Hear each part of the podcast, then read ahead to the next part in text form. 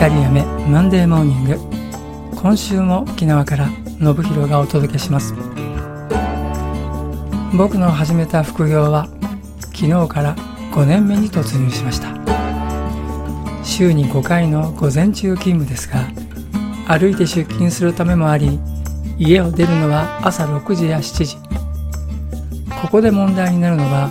僕の暮らす自治体の資源ごみ回収。去年から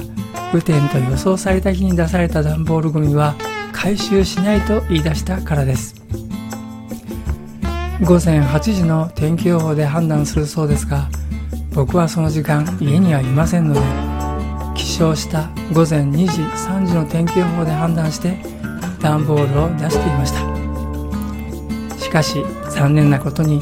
天気の変わりやすいここ沖縄ではその数時間の差は大きく回収されないことがたびたび。ある時ふと自治体のホームページを見てみるとどうしても段ボールゴミを出したい場合は可燃ゴミ回収日に指定ゴミ袋に入れて出すようにとある。日本全国どこも同じと思いますが指定ゴミ袋は有料。ですが20円でこのストレスから解放されるなら安いものです。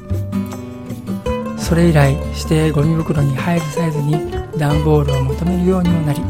家の中もすっきりしました。この番組は自分を大好きになる13週間の奇跡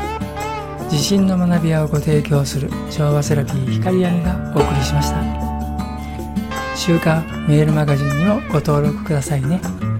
ではまた来週。